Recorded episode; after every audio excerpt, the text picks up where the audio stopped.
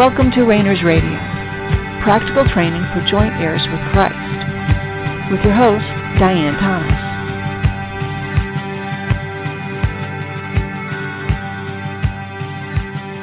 Good evening and welcome to Rainers Radio. This is Diane Thomas, your host. Let's just take a moment and anything else that's going on, just set it by the wayside. Just let yourself be available to whatever God is doing and pay attention gently and focus gently on what he is saying to you. Remember, you don't need to get his attention. He's right there with you. You are already 100% a part of him spiritually. Let's start there. What is, when we talk about spiritual, you know, we all so many of us are under under pressure to be more spiritual. You can't. You can't be more spiritual. Your spirit is already 100% spiritual. So you have already done everything necessary in order to be with God, to have his acceptance, his love, his you know, he's there to encourage you. Everything you need for life and godliness is already yours in your spirit. So this is where we go, okay, well then what are we doing? We're focusing on our soul. Now, God through our spirit, his spirit through our spirit, is doing the healing, the restoring our soul, restoring our mind, our will, our emotions. He's healing our wounds, exposing life. He's doing all the hard work.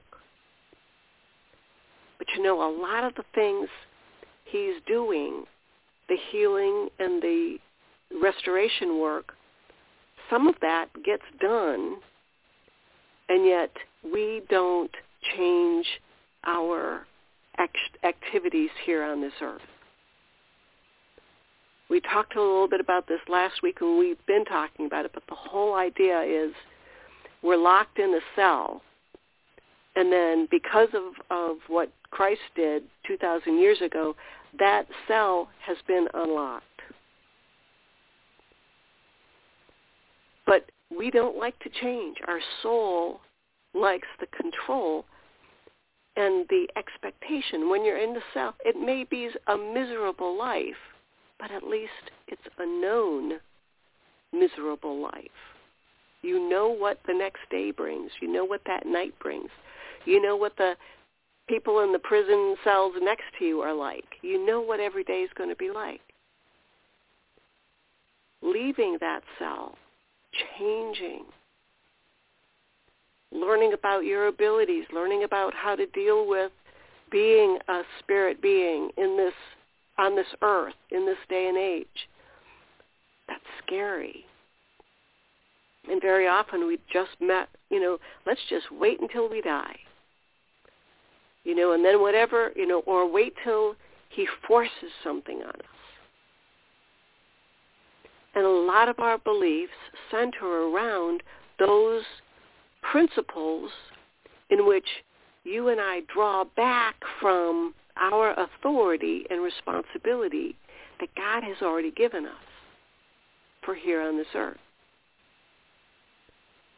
Now we've talked many times before about there's the three realms of reality. There's the spiritual realm, the soulical realm, and the natural realm. In each one of those realms has structure, has power, has a kind of government, authority. Spiritually, in the spirit realm, it's all God. But in the soulical realm, he has delegated some of his authority. It's still his authority, but he has delegated some of that power and authority to those dwelling in that realm and even to the realm itself. So you and I, in our soul, you have power and authority that's part of your having a soul. this this is how when we look back at the Old Testament before Christ was resurrected, the disciples could go about doing miracles.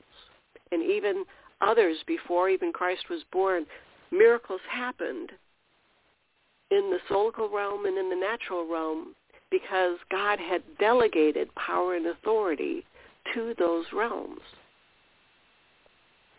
Now, you and I, part of our job here, part of our responsibility is to learn how to exercise that power and authority.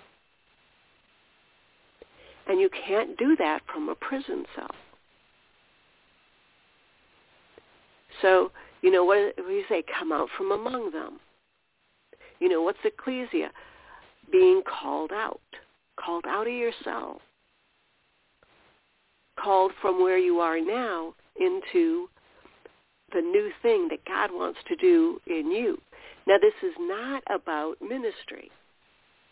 This is nobody needs to know about what God is doing in you. This is, you know, one of those concerns a lot of people have. Well, I don't want to have to change so much where it disrupts my family, my career, my I'm I'm happy in this area, I don't want to disrupt it. Well, that's fine. That's between you and God. Some things need to be disrupted, but you know when he he changes things, he makes it so that one way or another we're uncomfortable where we're at. And that's, you know, even in our cell, he starts making it so uncomfortable. Sometimes it's we get start getting really cold at night.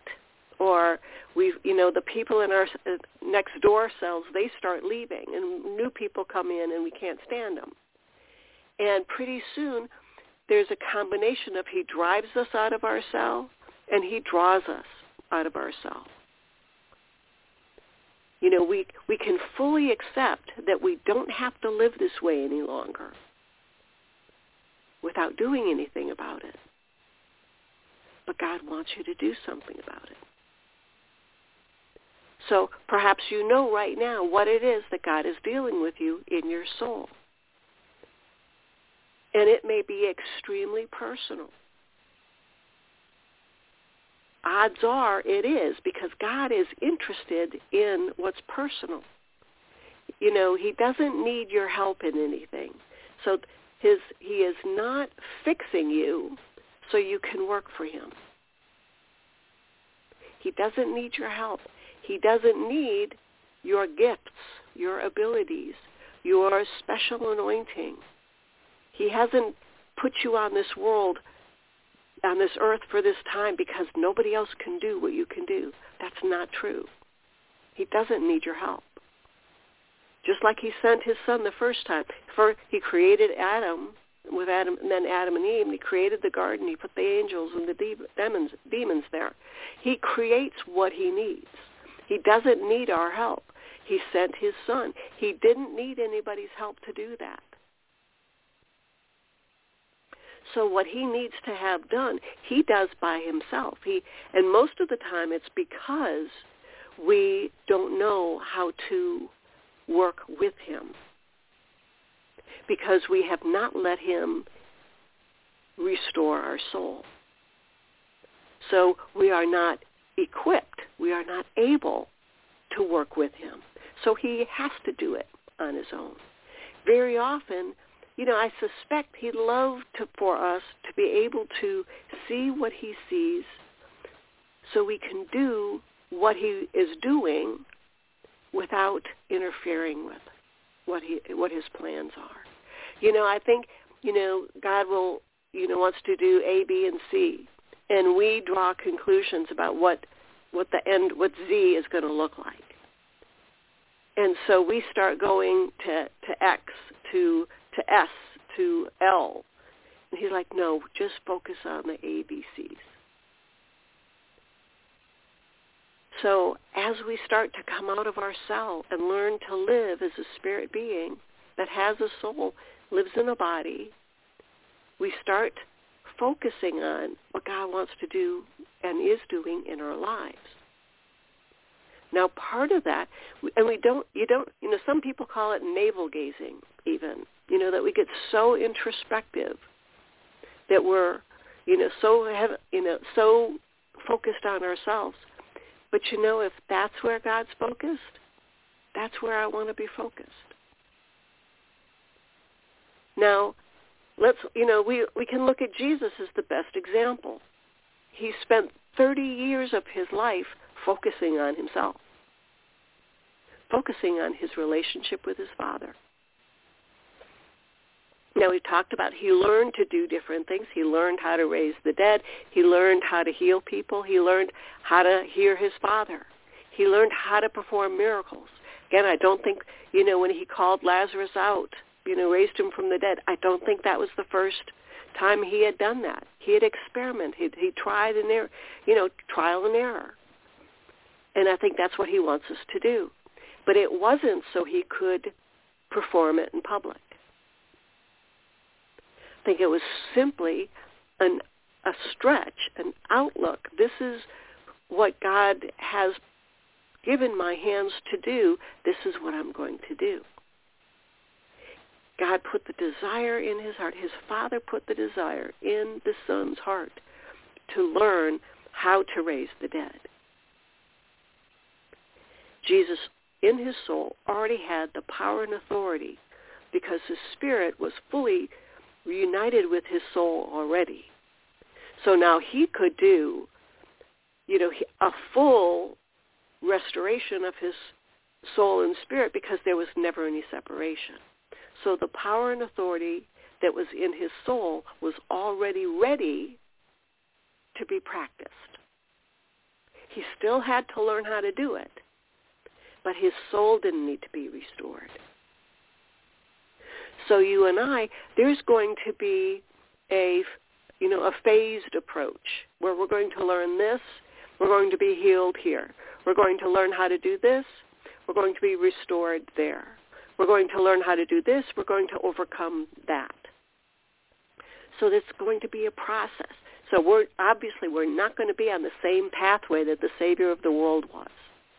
You know, there was only one lamb slain for the for the sins of the world before the foundation of the earth.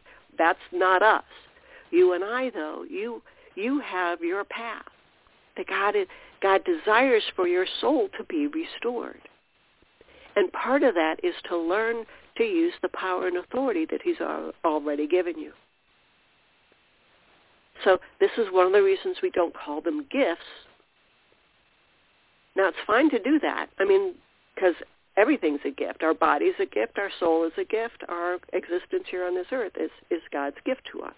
But it's God's gift to you. And you know what? He wants you to treasure it. He wants you to say, thank you. How does this work? You know, it's a gadget.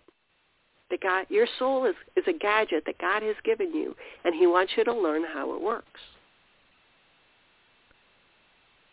You might, you probably don't even know the joy that it will bring you to know how your soul works, how it functions. And again, your soul is going to be slightly different than anybody else's because we're each unique in the combination of way he is of the way he has placed our soul together, your mind, your will, and your emotions. And just like in the body, you know, we each have our own fingerprint, our own DNA. Same thing with your soul. So your soul is special and unique to you. And because your soul is unique, your abilities, those gifts, the abilities, are also going to function differently in your soul than in anyone else's. This is why God himself wants to teach you, just like he taught, the Father taught the Son. And this is part of the process of getting to know him. We test what we hear. We try this. You know, it's, it's, he teaches us, okay, this is how you learn how to raise the dead. This is how you learn how to speak in tongues. You know, so many people, how do you speak in tongues? You know, and that's a that's a big question that comes in. How do you do that? Well, you start. and you try and you keep on gently pursuing and you you know god just you know help me to learn how to do this because there are a lot of you know and and if you want to you know look on the internet i'm sure there's different videos and instructions on how to learn how to do this but understand that it is an ability that you already have you don't have to get it and we'll you know at some point in time we'll probably do a, a broader study on because there's some some really great value in in the speaking of tongues speaking in tongues that uh, we'll, we can get into. It's great encouragement. It's a great way to express yourself when you especially when you don't know what um, a situation is or what's going on with you. And it gives us real comfort and encouragement but the thing is, is if you don't know how to do it, how do you start doing it? And this is a great example. You just start. You know, for instance, you know, say, you know, we're all speaking English. Do you know a second language? Just start speaking that other language. If not, just start, you know, speaking something in between. Let the Lord, you know, even if you just want to sit and you know, um, recite a poem, you know, uh, recite a song that you know, sing a song that you know while you're thinking about, Lord, I'd like to be able to speak in tongues. And you may find yourself singing in tongues. A lot of people find it much easier to sing in tongues to begin with than speaking in tongues. And that's just because uh, we use a different part of our thoughts when we're singing. And we are very off, much often less connected to the rational part of our, our mind and our brain when we're singing, especially worshiping. But the point is, try it. And you keep trying it. You ask, well, okay, am I doing anything wrong? Is there something else that I need to try differently? You know, spend time doing it and do it until now he may say, let's focus on something else another time. Now, one thing to remember in any of this, when you're whether you're learning, wanting to learn how to turn water into wine, whether you want to learn to raise the dead, whether you want to learn, you know, okay, I love, I just love the the um, when Jesus and his disciples were leaving the village that had cast him out, and they wanted to rain fire down on them. They had no question that they had that ability to do it. They didn't say, God, Father, uh, Jesus, would you do it? He said, Jesus, do you want us to do it? They knew they could do it. How did they know? Because they'd already been doing it. So you, and they weren't Christians. They weren't alive in their spirit.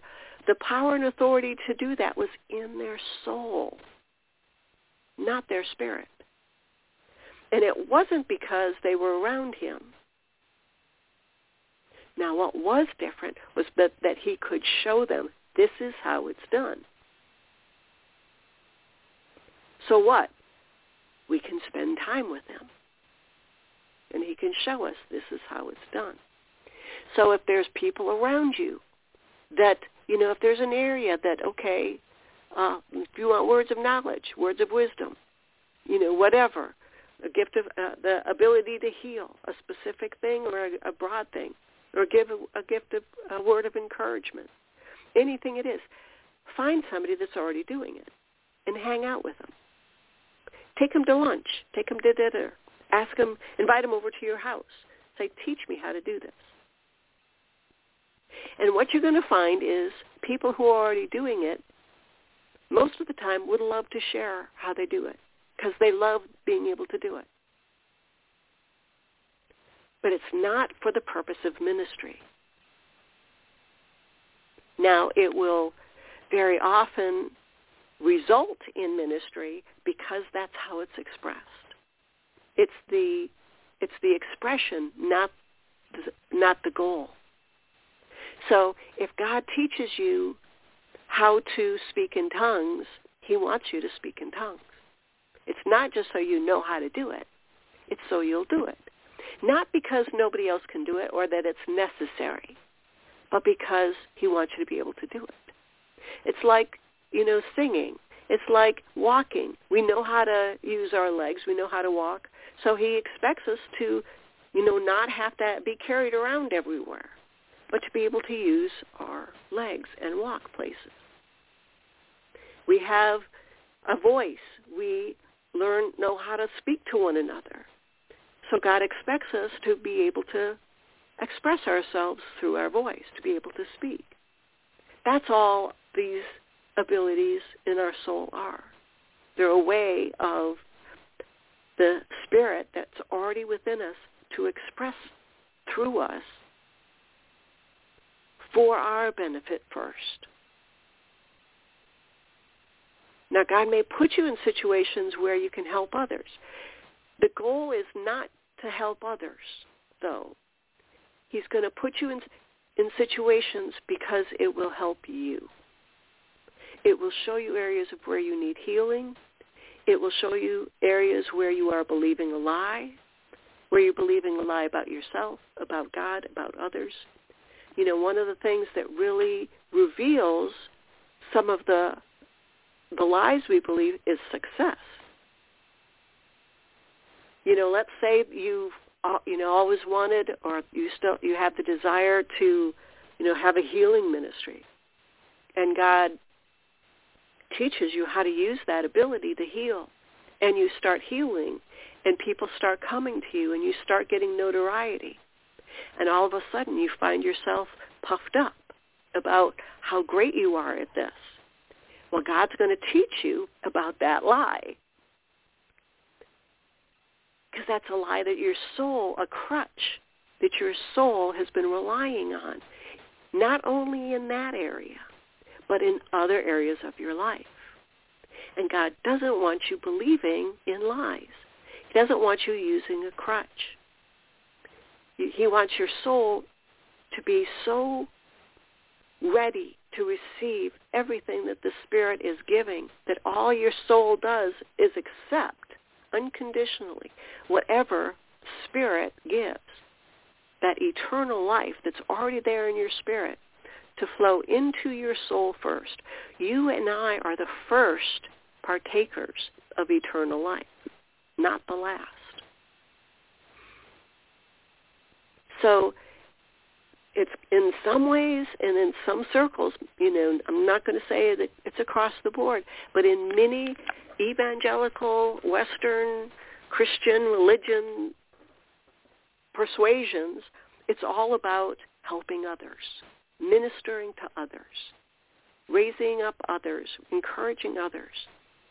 Well, I'm going to switch that, flip that on its head, and it's about you being encouraged first you being restored first, you being ministered to by God first.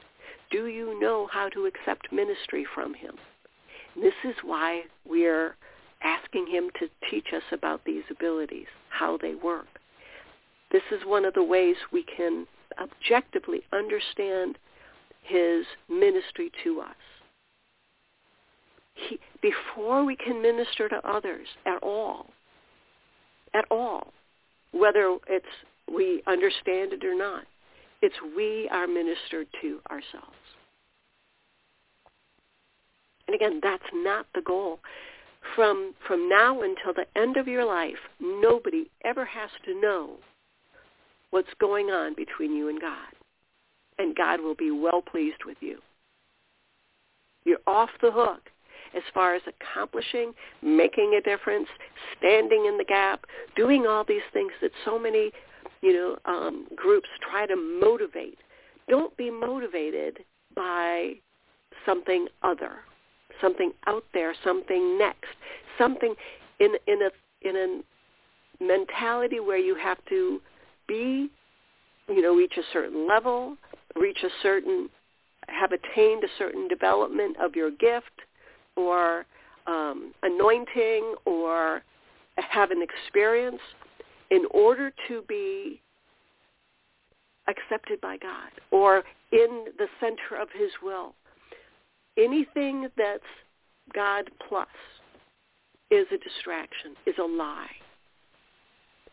Now you've again you've got those three enemies that that's all they do all day is lie to you. You've got your soul. Your soul is lying to you all the time. The devil is lying to you and deceiving you and tricking you all the time. And this world system is lying to you and deceiving you and tricking you all the time. That's the environment that God has placed us all in. It's not that it's out of control and chaos. It's intentional because it accomplishes God's goal for us the quickest. And again, he's so gentle with us. He doesn't want to just slap us, you know, knock us on the head and say, boom, okay, everything's changed. And he rips out our soul, restores it, and stuffs it back in. Now that would might be the most, you know, time, uh, time effective. There's something about the process where we learn about his goodness. We are drawn by his goodness and his loving kindness towards us. And we experience that by his ministering to us, by his changing us. So whatever it is, you already have the power and authority to do whatever it is you have your, you know, um, focus, your desire, the desires that he's placed in your heart. I'm just going to use the example that I think I threw out a couple of weeks ago about just being able to lay lay a hand on the side of the hospital and have everybody in that hospital be healed of whatever they have and just leave the hospital. God has already placed that power and authority in me to do that. My challenge and my my opportunity is to think of every day this is part of the process is I'm learning how to do that. I don't know if there's ever going to be a time on this earth where that's going to be uh, a realization in my life, but I'm going to be content and enjoy today because as I'm learning how, what do I need to learn how to do that? And I'm asking him, and he's showing, okay, well, let's look at your mis, you know, your beliefs about that. You know, what are your fears about that? What are you concerned about? You know, for instance, okay, I'd be concerned about, um, well, what if there are people who shouldn't be healed? Who, if they were healed now, would just prolong their going home to be with God.